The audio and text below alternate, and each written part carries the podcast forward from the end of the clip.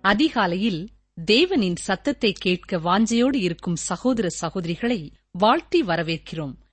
அன்பர்களே வேதத்தை நன்கு அறிந்து கொள்ள இது ஒரு சிறந்த வாய்ப்பு. இந்நிகழ்ச்சியை உங்கள் நண்பர்களுக்கும் அறிமுகப்படுத்துங்கள். இன்றைய செய்தியின் கருத்துக்களை குறித்து வைத்துக் கொள்ளுங்கள்.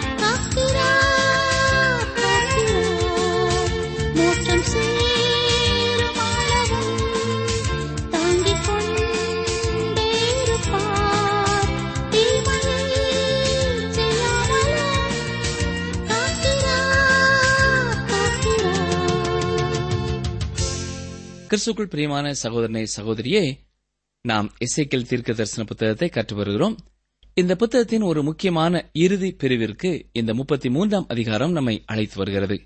முப்பத்தி மூன்றாம் அதிகாரம் முதல் நாற்பத்தி எட்டாம் அதிகாரம் வரை உள்ள பகுதியிலே நாம் தேவனுடைய மகிமையை குறித்தும் வரப்போகிற ஆயிர வருட அரசாட்சியை குறித்தும் பார்க்க இருக்கிறோம். இசைக்கியல் முப்பத்தி இரண்டாம் அதிகாரம் இஸ்ரவேலை சுற்றிலும் இருந்த தேசங்களை குறித்த தீர்க்க தரிசனங்களை நிறைவிற்கு கொண்டு வந்தது. சில தேசங்கள் இஸ்ரேல் தேசத்திற்கு மிகவும் நெருக்கமானவைகள்.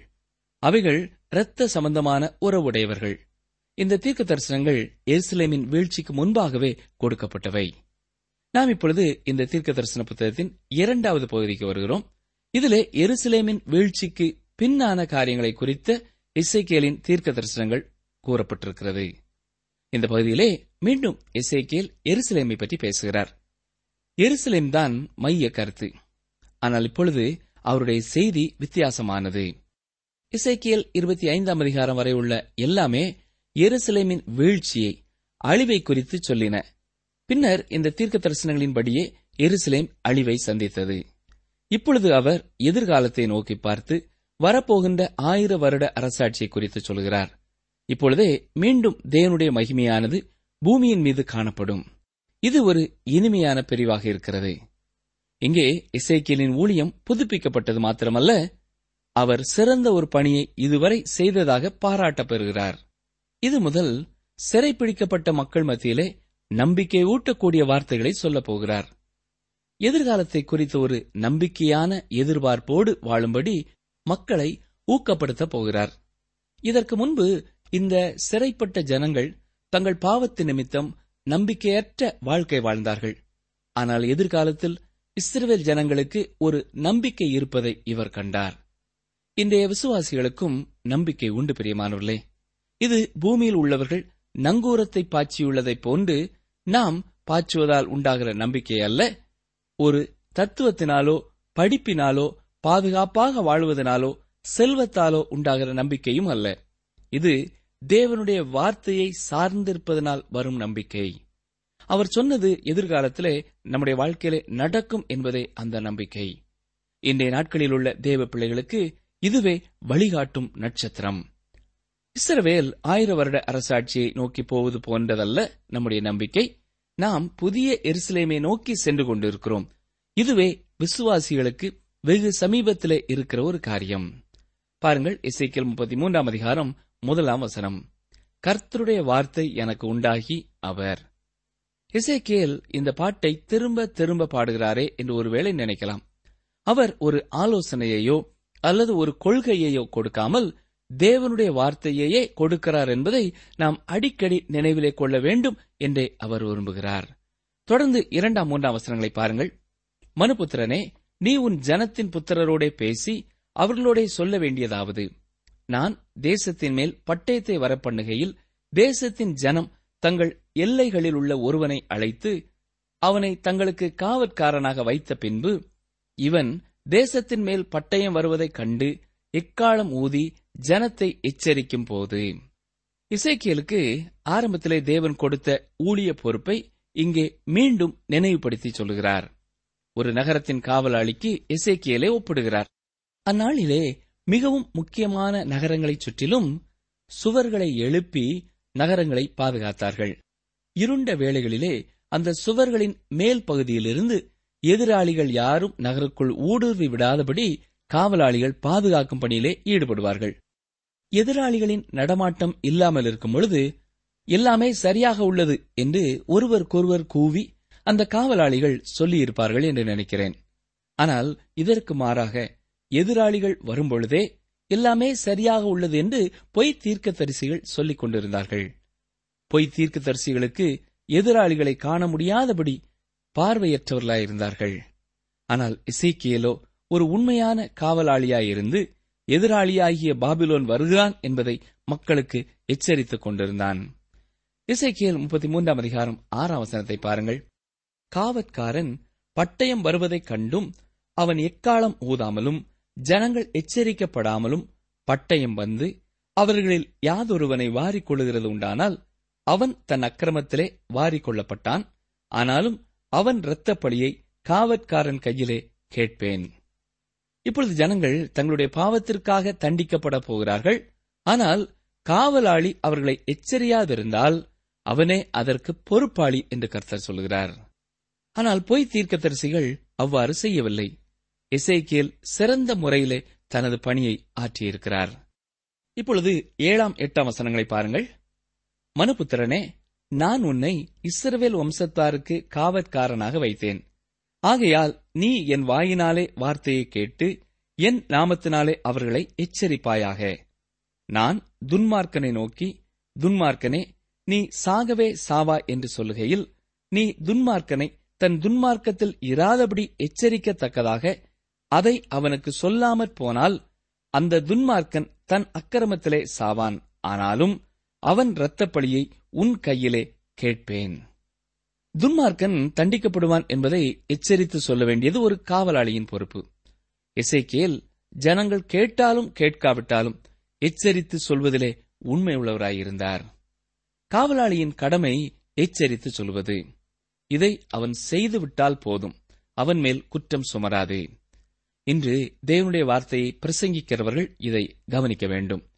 நம்முடைய பிரசங்கத்தினாலே எத்தனை பேர் மேடையின் முன்பு வந்து ஜெபிக்க வந்தார்கள் என்பது முக்கியமல்ல தேவனுடைய வார்த்தைகளையும் எச்சரிப்புகளையும் கொடுக்க வேண்டியதே முக்கியம்.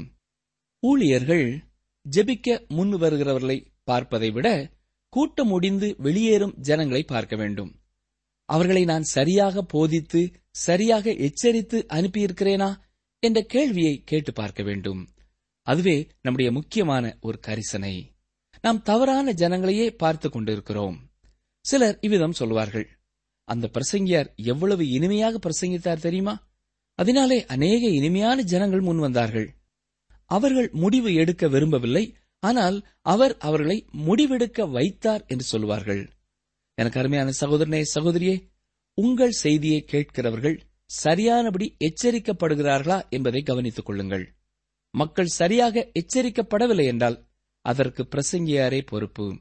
அவர் தன்னுடைய கடமையை செய்யாததற்காக தேவனிடத்திலே கணக்கு கொடுக்க வேண்டும். இசைக்கியல் முப்பத்தி மூன்றாம் அதிகாரம் பதினோராம் வசனத்தை பார்ப்போம். கர்த்தராகிய ஆண்டவர் உரைக்கிறது என்னவென்றால் நான் துன்மார்க்கனுடைய மரணத்தை விரும்பாமல் துன்மார்க்கன் தன் வழியை விட்டு திரும்பி பிழைப்பதையே விரும்புகிறேன் என்று என் ஜீவனை கொண்டு சொல்லுகிறேன். இஸ்ரவேல் வம்சத்தாரே உங்கள் பொல்லாத வழிகளை விட்டு திரும்புங்கள். திரும்புங்கள். நீங்கள் ஏன் சாக வேண்டும் என்கிறார் என்று அவர்களோட சொல்லு. தேவன் நியாயம் தீர்க்க விரும்பவில்லை என்பது இந்த வசனத்திலிருந்து தெளிவாக தெரிகிறது. நியாயம் தீர்ப்பது தேவனுக்கு அந்நிய காரியமாய் இருக்கிறது என்று ஏசாயா தீர்க்கதரிசி சொல்லியிருக்கிறார். தேவன் அவர்களை ரட்சிக்கவே விரும்பினார். அவர்கள் தேவனிடத்திலே திரும்பி ஜீவ வாழ்க்கையை ஏற்றுக்கொள்ளும்படி வருந்தி கேட்டுக்கொள்கிறார். வசனம் பதினேழு பாருங்கள். இசைக்கியல் முப்பத்தி மூன்று பதினேழு. உன் ஜனத்தின் புத்திரரோ ஆண்டவருடைய வழி செம்மையானதல்ல என்கிறார்கள். அவர்களுடைய வழியே செம்மையானதல்ல. இங்கே இஸ்ரவேல் ஜனங்களின் மற்றொரு முறையிடுதலை பார்க்கிறோம். தேவன் நியாயம் தீர்ப்பதிலே உண்மையாயில்லை என்று அவர்கள் கூறினார்கள். தேவன் எல்லாரையும் ஒன்று போலத்தான் நியாயம் தீர்த்தார். ஆனாலும் அந்த ஜனங்கள் மத்தியிலே தேவனுக்கு பயந்தவர்களும் இருக்கத்தான் செய்தார்கள். பதினெட்டாம் வசனத்தை பார்ப்போம்.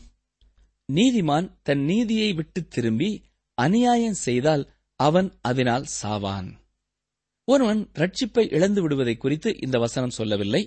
தன்னுடைய பிள்ளைகளிலே ஒன்று பாவத்திலே விழுந்துவிட்டால் அதற்காக அவனை தண்டிப்பதற்காக இங்கே கூறுகிறார். ஒன்று குருந்தியர் பதினோராம் அதிகாரம் முப்பத்தி ஓராம் வசனத்திலே அப்போஸ்நாய பவுல் சொல்கிற காரியமும் இதுதான். நம்மை நாமே நிதானித்து அறிந்தால் நாம் நியாயம் தீர்க்கப்படும்.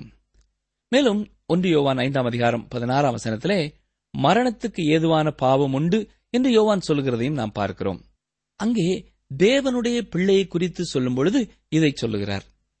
எந்த விதமான மரணத்தை குறித்து இவர் குறிப்பிடுகிறார்? அவர் சரீர பிரகாரமான மரணத்தை சொல்கிறார். சில தேவனுடைய பிள்ளைகள் அவர்களுடைய பாவங்களுக்காக தேவ நியாய தீர்ப்பினாலே மரணம் அடைவார்கள் அநேக ஆண்டுகளாகியும் சிலர் தேவனுடைய ஒழுக்கத்திற்குள் கட்டுப்பாட்டிற்குள் வராதது நமக்கு ஆச்சரியமாக இருக்கும். சிலர் தேவனுடைய பணியிலே இருப்பார்கள் ஆனால் அவர்கள் செய்கிற காரியங்களிலே விருத்தி இல்லாமல் இருக்கும். அவர்கள் மேலும் மேலும் கடனுக்குள் மூழ்கிக் கொண்டே போவார்கள். எனவே அவர்கள் புரிந்து கொள்ள வேண்டும் தாங்கள் செய்கிற காரியம் கர்த்தருக்கு பிரியமில்லாதது என்பதை. ஆகவே நாம் தேவனுடைய நியாய தீர்ப்பை இவ்வாறு பெற்றுக்கொள்கிறோம் என்பதையும் உணர வேண்டும். இசைக்கியல் முப்பத்தி மூன்றாம் அதிகாரம் பத்தொன்பதாம் வசனத்தை பார்ப்போம். துன்மார்க்கன் தன் அக்கிரமத்தை விட்டு திரும்பி நியாயமும் நீதியும் செய்தால் அவன் அவைகளினால் பிழைப்பான். தேவன் தான் செய்கிற காரியங்களிலே நீதி உள்ளவர். துன்மார்க்கன் தேவனிடத்திலே திரும்பினால் தேவன் அவனை ரட்சிப்பார் வசனம் இருபது. நீங்களோ ஆண்டவருடைய வழி செம்மையானதல்ல என்கிறீர்கள். இஸ்ரவேல் வீட்டாரே நான் உங்களில் ஒவ்வொருவனையும் அவனவன் வழிகளின்படியே நியாயம் தீர்ப்பேன் என்று சொல் என்றார். தேவ பக்தி உள்ளவர்களும் சிறைப்பிடிக்கப்பட்டு கொண்டு போகப்பட்டார்கள் தேவனை நம்பினவர்களும் மிகவும் துன்மார்க்கனைப் போல இழுத்துச் செல்லப்பட்டார்கள். இந்த தேவ ஜனங்கள் இங்கே முறையிடுகிறார்கள். இதை பார்ப்பதற்கு தேவன் தவறாக செயலாற்றியது போல தோன்றும். இன்றைய நாட்களிலும் கூட நாமும் இப்படிப்பட்ட காரியங்களால் பாதிக்கப்படுகிறோம் தீயவர்களோடு நாமும் சேர்ந்து பாடு அனுபவிக்க வேண்டியதாயிருக்கிறது. இஸ்ரவேல் தேசத்திலேயும் இந்த ஒரு நிலையே வந்தது. நல்லவர்களும் தேசத்தோடு அடையாளப்படுத்தப்பட்டபடியால் பாடுகளை சந்திக்க வேண்டியதாயிற்று. நாம் இன்னும் சில காரியங்களை இதிலே பார்க்கிறோம். தேவன் என்ன சொல்கிறார் பாருங்கள். நான் உங்களில் ஒவ்வொருவனையும் அவனவன் வழிகளின்படியே நியாயம் தீர்ப்பேன் என்று சொல் என்று கர்த்தர் கூறுகிறார். அருமையானவர்களே நீங்கள் யாராயிருந்தாலும் தேவனுடைய சிங்காசனத்தின் முன்பு நியாய தீர்ப்பிற்காக நிற்க வேண்டும். நீங்கள் தேவனுடைய பிள்ளைகளாய் இருப்பீர்களானால் நீங்கள் செய்த பாவங்களுக்காக உங்களை தண்டிப்பார். ஆனால் நீங்கள் உங்களுடைய ரட்சிப்பை இழந்து போகிறதில்லை. அதே வேளையிலே நீங்கள் அவரை ஏற்றுக்கொள்ளாத பாவியாக ஒருவேளை இருப்பீர்கள் என்றால் நீங்கள் தேவனிடத்திலே எந்த ஒரு காரியத்தையும் உரிமை பாராட்ட முடியாது. புதிய ஏற்பாட்டிலே தேவன் இதை தெளிவுபடுத்தியுள்ளதை நீங்கள் பார்க்கலாம். ஒன்று பேதிரு மூன்றாம் அதிகாரம் பனிரெண்டாம் வசனத்தை பாருங்கள். கர்த்தருடைய கண்கள் நீதிமான்கள் மேல் நோக்கமாயிருக்கிறது. அவருடைய செவிகள் அவர்கள் வேண்டுதலுக்கு கவனமாயிருக்கிறது. தீமை செய்கிறவர்களுக்கோ கர்த்தருடைய முகம் விரோதமாயிருக்கிறது. இங்கே நீங்கள் கவனித்து பார்ப்பீர்களானால் அவர் தீமை செய்கிறவர்களின் ஜெபத்தை கேட்க மாட்டார் என்று வசனம் சொல்லவில்லை. அவர் நீதிமான்களின் ஜெபத்தை கேட்கிறார் ஆனால் தீமை செய்கிறவர்களுக்கோ எதிரியாயிருக்கிறார் என்று வசனம் சொல்லுகிறது. அதாவது அவர் தீமையானவர்களின் ஜெபத்தை கூட கேட்க விரும்பவில்லை. ஒருவேளை அவர்கள் தேவனுடைய ரட்சிப்பிற்காக அவரிடத்திலே திரும்பி வந்து ஜெபிப்பார்கள் என்றால் தேவன் நிச்சயமாக அவர்கள் ஜெபத்தை கேட்டு அவர்களுக்கு பதிலளிப்பார். ஆனால் ரட்சிக்கப்படாத ஒரு மனிதன் தேவனிடத்திலே எந்த ஒரு காரியத்தையும் உரிமை பாராட்டி கேட்க முடியாது. தேவன் எனக்கு ஏன் இதை அனுமதித்தார் என்று அந்த பாவியான மனுஷன் கேட்கும் பொழுது நீங்கள் அறிந்து கொள்ளுங்கள் அவனுக்கு தேவனுடைய இரக்கத்திலே எந்த ஒரு காரியத்தையும் உரிமை பாராட்டி கேட்க முடியாது. தேவன் நீதி உள்ளவராக இருக்கிறார். அவர் இந்த தொலைந்து போன உலகத்தை நியாயம் தீர்க்கும் பொழுதும் நீதியை உடையவராக இருந்தே செயல்படுகிறார். நாம் அநேக வேளைகளிலே இந்த உலகம் அவருடையது என்பதையே மறந்து போய்விடுகிறோம். பாருங்கள் இசைக்கல் முப்பத்தி மூன்றாம் அதிகாரம் இருபத்தி ஓராம் வசனம். எங்கள் சிறையிருப்பின் பன்னிரண்டாம் வருஷம் பத்தாம் மாதம் ஐந்தாம் தேதியிலே எருசலேமிலிருந்து தப்பின ஒருவன் என்னிடத்தில் வந்து நகரம் அழிக்கப்பட்டது. என்றான். இந்த எருசலேம் அழிக்கப்பட்டு விட்டது என்று தேவன் கூறியதால் ஏற்கனவே இசைக்கேல் கூறிவிட்டார். ஆனால் இவருக்கு இந்த தகவல் இதுவரை ஒரு மனிதன் மூலமாக வரவில்லை. இது ஒரு மனிதன் மூலமாக மக்களுக்கு அறிவிக்கப்பட்ட பொழுது நகரத்தின் அழிவின் செய்தி அவர்களை திகிலடையச் செய்தது. அந்த செய்தியால் திகைத்து போனார்கள். இவ்வாறு நடக்கும் என்று அவர்கள் ஒருபொழுதும் நினைக்கவில்லை. இந்த நகர அழிவை குறித்த செய்தி அறிவிக்கப்பட்ட அதே நாளிலே இசைக்கேலின் மனைவியும் மறித்து போனாள். ஆகவே தேவன் இசைக்கேலிடம் இவ்வாறு கூறினார். நீ உன் மனைவிக்காக அழுது புலம்ப வேண்டாம். நான் இந்த நகரை கைவிட்டு விட்டேன் என்பதை அவர்கள் அறிய வேண்டும். நான் எருசலேமை வைத்திருப்பேன் என்று அவர்கள் நினைத்திருக்கிறார்கள். நான் அழிக்க மாட்டேன் என்ற நினைவு கொண்டிருக்கிறார்கள். நான் பாவத்தை தண்டிக்கிறவர் என்பதை அவர்கள் விசுவாசிக்கவில்லை.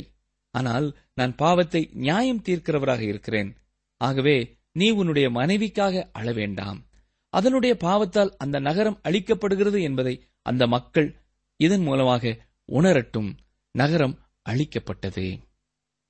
இசைக்கேல் முப்பத்தி மூன்றாம் அதிகாரம் இருபத்தி இரண்டாம் வசனத்தையும் பார்ப்போம். தப்பினவன் வருகிறதற்கு முந்தின சாயங்காலத்திலே கர்த்தருடைய கை என்மேல் அமர்ந்து அவன் காலையில் என்னிடத்தில் வருமட்டும் என் வாயை திறந்திருக்க பண்ணிற்று. என் வாய் திறக்கப்பட்டது பின்பு நான் மௌனமாயிருக்கவில்லை. இசைக்கியல் இருபத்தி நான்காம் அதிகாரத்தின் முடிவில் தேவன் இந்த எருசலேம் நகரத்தின் அழிவை குறித்து இசைக்கியலுக்கு கூறுகிறதை பார்க்கிறோம். அந்த இடத்திலிருந்து முப்பத்தி மூன்றாம் அதிகாரம் வருகிற வரையிலும் இடையிலே வேறு எங்கிலும் எருசலேமை குறித்து தீர்க்க தரிசனம் சொல்லப்படவில்லை. இப்பொழுது இசைக்கியல் முப்பத்தி மூன்றாம் அதிகாரத்திற்கு வந்த பிறகு தேவன் இசைக்கியலை எருசலேமை குறித்து அமைதியாக இருக்க விடவில்லை. அவர் இசைக்கியலிடம் எருசலேமை குறித்த ஒரு செய்தியை நான் இப்பொழுது உடையவராக இருக்கிறேன். நான் அதை உன்னிடம் தெரிவிக்கப் போகிறேன் என்று சொல்கிறார். பாருங்கள் இசைக்கியல் முப்பத்தி மூன்றாம் அதிகாரம் இருபத்தி மூன்று இருபத்தி நான்காம் வசனங்கள்.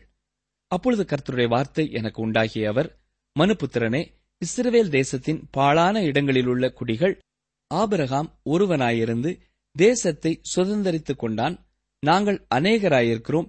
எங்களுக்கு இந்த தேசம் சுதந்திரமாக கொடுக்கப்பட்டது என்று சொல்லுகிறார்கள். இங்கே இஸ்ரேல் ஜனங்கள் தேவன் எவ்வாறு ஆபரகாமின் மீது கரிசனையாயிருந்தார் என்பதை ஒப்பிட்டு தங்களுக்கு நன்மை வேண்டும் என்று உரிமை பாராட்டுகிறதை பார்க்கிறோம். அவர் ஒருவராக இருந்த பொழுதும் தேவன் ஆபிரகாமை ஆசீர்வதித்தார் இல்லையா? ஆனால் நாங்கள் இப்பொழுது அநேகராயிருக்கிறோம். ஆகவே எங்களையும் அவரைப் போல ஆசீர்வதிக்க வேண்டும் என்று அவர்கள் எதிர்பார்த்தார்கள்.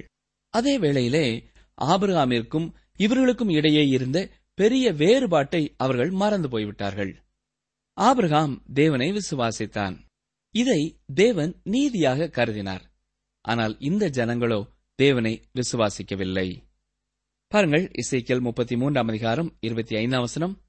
ஆகையால் நீ அவர்களை நோக்கி நீங்கள் இரத்தத்தோடே கூடியதை தின்று உங்கள் நரகலான விக்கிரகங்களுக்கு நேராக உங்கள் கண்களை ஏறெடுத்து இரத்தத்தை சிந்தியிருக்கிறீர்கள். நீங்கள் தேசத்தை சுதந்தரித்துக் கொள்வீர்களோ? தேவன் அவர்களிடம் நான் உங்களுக்கு தேசத்தை தரப்போவதில்லை. நான் புரஜாதியாரின் பாவத்து நிமித்தம் அவர்களை இந்த தேசத்தை விட்டு துரத்திவிட்டேன். அவர்கள் செய்த அதே காரியத்தையே நீங்களும் செய்கிறீர்கள் என்று சொல்லுகிறார். இப்பொழுது இசைக்கியல் முப்பத்தி மூன்றாம் அதிகாரம் இருபத்தி எட்டாம் வசனத்தை பாருங்கள். நான் தேசத்தை பாழும் அவாந்தரமுமாக்குவேன். அப்பொழுது அதனுடைய பலத்தின் பெருமை ஒளிந்து போகும். அப்பொழுது இஸ்ரவேலின் மலைகள் கடந்து போவாரில்லாமல் அவாந்தரமாய் கிடக்கும். இன்று ஒருவேளை நீங்கள் இந்த இஸ்ரேல் தேசத்தை பார்ப்பீர்கள் என்றால் ஆச்சரியப்பட்டு போவீர்கள். இந்த தேசத்தை பார்ப்பதை விட பார்க்காமல் இருப்பது நலம் என்று நீங்கள் சொல்லும் அளவிற்கு அது தன்னுடைய பழைய மகிமையையும் அழகையும் இழந்து காணப்படுகிறது. இன்று இந்த தேசம் தேவ நியாய தீர்ப்பினால் பாழான தேசம் போன்று காணப்படுகிறது. இப்படிப்பட்ட நிலைமையிலே நீங்கள் வேறு எந்த தேசத்தையும் காண முடியாது. அங்கே தண்ணீர் தட்டுப்பாடு மிகவும் அதிகமாகவே காணப்படுகிறது. அதுவே மிக பெரிய பிரச்சனையாக இருக்கிறது. தேவனுடைய நியாய தீர்ப்பு மக்கள் மீது மட்டுமல்ல தேசத்தின் மீதும் இருக்கிறது. இசைக்கல் முப்பத்தி மூன்று முப்பது. மேலும் மனுபுத்திரனே உன் ஜனத்தின் புத்திரர் சுவர் ஓரங்களிலும் வீட்டு வாசல்களிலும் உன்னை குறித்து பேசி கர்த்தரிடத்திலிருந்து புறப்பட்ட வார்த்தை என்னவென்று கேட்போம் வாருங்கள் என்று ஒருவரோடு ஒருவரும் சகோதரனோடே சகோதரனும் சொல்லி இந்த சூழ்நிலையிலே ஜனங்கள் ஆடி போய்விட்டார்கள். இப்பொழுது அவர்கள் இசைக்கியல் மூலமாக தேவனுடைய வார்த்தையை கேட்க விரும்பினார்கள். ஆனால் அவர்கள் பின்பற்றப் போவதில்லை என்பது நாம் அறிந்த காரியம்தான். பாருங்கள் இசைக்கியல் முப்பத்தி மூன்று முப்பத்தி ஒன்று. ஜனங்கள் கூடி வருகிற வழக்கத்தின்படி என்னிடத்தில் வந்து உனக்கு முன்பாக என் ஜனங்கள் போல் உட்கார்ந்து என் வார்த்தையை கேட்கிறார்கள். ஆனாலும் அவர்கள் அவைகளின்படி செய்கிறதில்லை. அவர்கள் தங்கள் வாயினாலே இன்பமாய் பேசுகிறார்கள். அவர்கள் இருதயமோ பொருளாசையை பின்பற்றி போகிறது. இசைக்கேல் கூறியது போல இப்பொழுது எருசலேம் வீழ்ந்துவிட்டது. ஆகவே இவர் உண்மையான தீர்க்கதரிசி என்று மக்கள் அறிந்து கொண்டார்கள். அவர் தேவனுடைய வார்த்தையைத்தான் கொடுக்கிறார் என்று அறிந்த பின்னும் அந்த ஜனங்கள் இசைக்கியலுக்கு செவி சாய்க்க விரும்பவில்லை. தேவனுடைய வார்த்தைகளுக்கு கீழ்ப்படியவில்லை. அருமையானவர்களே அவிசுவாசம் என்பது வேண்டுமென்றே மக்கள் கொள்வதாகும். அன்பானவர்களே இன்று மனிதன் மிகவும் அறிவுடையவனாக இருக்கிறான். எனவே தேவன் சொல்வதை ஏற்றுக்கொள்ள முடியாமல் இருக்கிறான் என்று உண்மையிலே நாம் சொல்ல முடியாது. உண்மையை பார்ப்போம் என்றால் மக்களுக்கு பாவத்தை விட்டுவிட மனதில்லை. இசைக்கேல் தீர்க்கதரிசி ஊழியம் செய்ததும் இந்த மனநிலை உள்ள மக்கள் மத்தியிலேதான் ஊழியம் செய்தார். அந்த ஜனங்கள் இசைக்கேல் சொல்வதை கேட்க விரும்பினார்கள். ஆனால் தாங்கள் கேட்ட செய்தியின்படி நடக்க விரும்பவில்லை. நீங்கள் ஒருவேளை இந்த ஜனங்களை பார்க்கும் பொழுது இனி மனம் திரும்பி விடுவார்கள் போலும் என்று நினைப்பீர்கள். ஆனாலும் அது அப்படி இருக்காது. தேவன் இசைக்கேல் தீர்க்கதரிசி இடத்திலே இந்த ஜனங்கள் உன்னை ஏமாற்றி விட விட்டு விடாதே. அவர்கள் வந்து உன்னுடைய வார்த்தைகளை கேட்க வந்தது உண்மைதான். ஆனால் அவர்கள் நீ சொல்லும் என்னுடைய வார்த்தைகளின்படி நடக்க மாட்டார்கள். நீ அன்பை குறித்தும் எதிர்காலத்தை குறித்தும் தீர்க்க தரிசனம் சொல்லும் பொழுது கேட்க விருப்பமுடையவர்களாக இருப்பார்கள். ஆனால் இது அவர்களுடைய வாழ்க்கையிலே ஒரு அம்சத்தை கூட மாற்றப் போவதில்லை. அவர்கள் இன்னும் என்னை விட்டு தூரமாக வாழ்கின்ற வாழ்க்கையையே விரும்புகிறார்கள் வாழ்கிறார்கள் என்று சொல்லுகிறார். எல்லா கள்ள தீர்க்கதரிசிகளும் எருசலேம் அழிக்கப்பட போவதில்லை என்று சொன்னபொழுது எஸ்ஐக்கியல் மட்டுமே எருசலேம் அழிக்கப்பட்டு போகும் என்று சொன்னார். இப்பொழுது அங்கிருந்து தப்பி வந்த ஒருவன் மூலமாக உண்மையாகவே எருசலேம் அழிக்கப்பட்டு விட்டது உறுதி செய்யப்பட்டது. இசைக்கீழ் உண்மையான தீர்க்கதரிசி என்பது உறுதியாயிற்று. எனக்கு அருமையான சகோதரனை சகோதரியே நீங்கள் கேட்கும் தேவனுடைய வார்த்தைகளின்படி நடக்கிறீர்களா? இல்லாவிட்டால் அதை கேட்டு மூளை அறிவை மட்டும் வளர்த்துக் கொண்டிருக்கிறீர்களா? நீங்கள் தேவனுடைய வசனங்களை அறிவிலே ஏற்றுக்கொள்வதை விட இருதயத்திலே ஏற்றுக்கொள்வதே மிகவும் முக்கியமானது. எத்தனையோ நாட்கள் வேத வசனங்களை நாம் வாசிக்கிறோம். வானொலி வாயிலாக வசனங்களை கேட்கிறோம். எத்தனை சதவீதம் அந்த வசனங்களுக்கு நாம் கீழ்ப்படிந்திருக்கிறோம். நம்முடைய வாழ்க்கையை மாற்றி இருக்கிறோம். மனம் திரும்பி இருக்கிறோம் என்பதை சற்றே நாம் சிந்தித்து பார்ப்போமா? ஜெபம் செய்வோம். எங்களை நேசிக்கிறீங்கள் நல்ல ஆண்டுவரே எருசலேம் நீர் தெரிந்து கொண்ட ஜனமாயிருந்தும் அவர்கள் தவறு செய்த பொழுது அவர்களை தண்டித்தீர். எங்களுடைய வாழ்க்கையிலேயும் நாங்கள் தெரிந்து கொள்ளப்பட்டவர்களாய் இருப்போம் என்றால் நாங்கள் தவறு செய்யும் பொழுது எங்களுக்கு தண்டனை உண்டு என்பதை நீர் நினைவுபடுத்துவதற்காக உமக்கு ஸ்தோத்திரம் செலுத்துகிறோம். அன்று சிறைப்பிடிக்கப்பட்ட மக்களோடு கூட நீர் தொடர்ந்து பேசிய பொழுது அவர்கள் கேட்காமல் இருந்தது போல எங்களிலே யாரும் முடைய வார்த்தைகளுக்கு செவி மடுக்காமல் இருந்து விடாதபடி காத்துக்கொள்ளும். உடைய வசனங்களை கேட்கிற நாங்கள் அவைகளுக்கு கீழ்ப்படிந்து எங்களை உமக்கு பரிபூர்ணமாய் அர்ப்பணம் செய்து மனம் திரும்ப வேண்டிய பகுதிகளிலே மனம் திரும்பி ஒவ்வொரு நாளும் உண்மையோடும் உத்தமத்தோடும் உமைப்பின் பின் செல்ல ஒரு முறை கூட எங்களை தாழ்த்தி ஒப்புக் கொடுக்கிறோம் தொடர்ந்து நீர் எங்களோடு பேசும் எங்கள் ஒவ்வொருவருடைய தனிப்பட்ட வாழ்க்கையிலேயும் உம்முடைய சித்தத்தை செய்யும். ஏசு கிறிஸ்துவின் நாமத்தினாலே மனத்தாழ்மையோடு ஜபிக்கிறோம் பிதாவே. ஆமென்.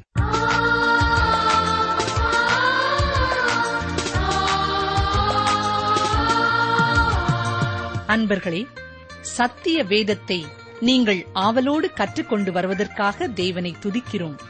இந்த நிகழ்ச்சியை இந்த மாத இறுதிக்குள்ளாக பத்து பேருக்காவது அறிமுகப்படுத்துவீர்களா? நிகழ்ச்சி நிரல் தேவையானால் எங்களுக்கு எழுதி பெற்றுக் கொள்ளுங்கள். எங்கள் முகவரி வேத ஆராய்ச்சி டிரான்ஸ்வர் ரேடியோ தபால் பெட்டி எண் நூற்று முப்பத்தி நான்கு திருநெல்வேலி இரண்டு தமிழ்நாடு. மீண்டும் கூறுகிறோம் வேத ஆராய்ச்சி டிரான்ஸ்வர் ரேடியோ தபால் பெட்டி எண் நூற்று முப்பத்தி நான்கு திருநெல்வேலி இரண்டு தமிழ்நாடு. எங்கள் தொலைபேசி எண் தொன்னூற்று நான்கு நாற்பத்தி இரண்டு இருபத்தி ஐந்து இருபத்தி ஆறு இருபத்தி ஏழு. மற்றும் ஒரு தொலைபேசி எண் ஒன்பது ஐந்து எட்டு ஐந்து நான்கு ஆறு பூஜ்ஜியம் நான்கு ஆறு பூஜ்ஜியம். எங்கள் இமெயில் முகவரி Tamil TDP at radio eight eight two dot com.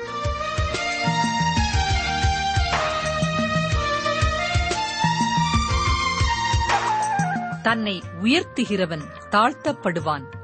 தன்னை தாழ்த்துகிறவன் உயர்த்தப்படுவான். மத்தையு இருபத்தி மூன்று பனிரண்டு. தன்னை உயர்த்துகிறவன் தாழ்த்தப்படுவான். தன்னை தாழ்த்துகிறவன் உயர்த்தப்படுவான். மத்தையு இருபத்தி மூன்று பனிரண்டு.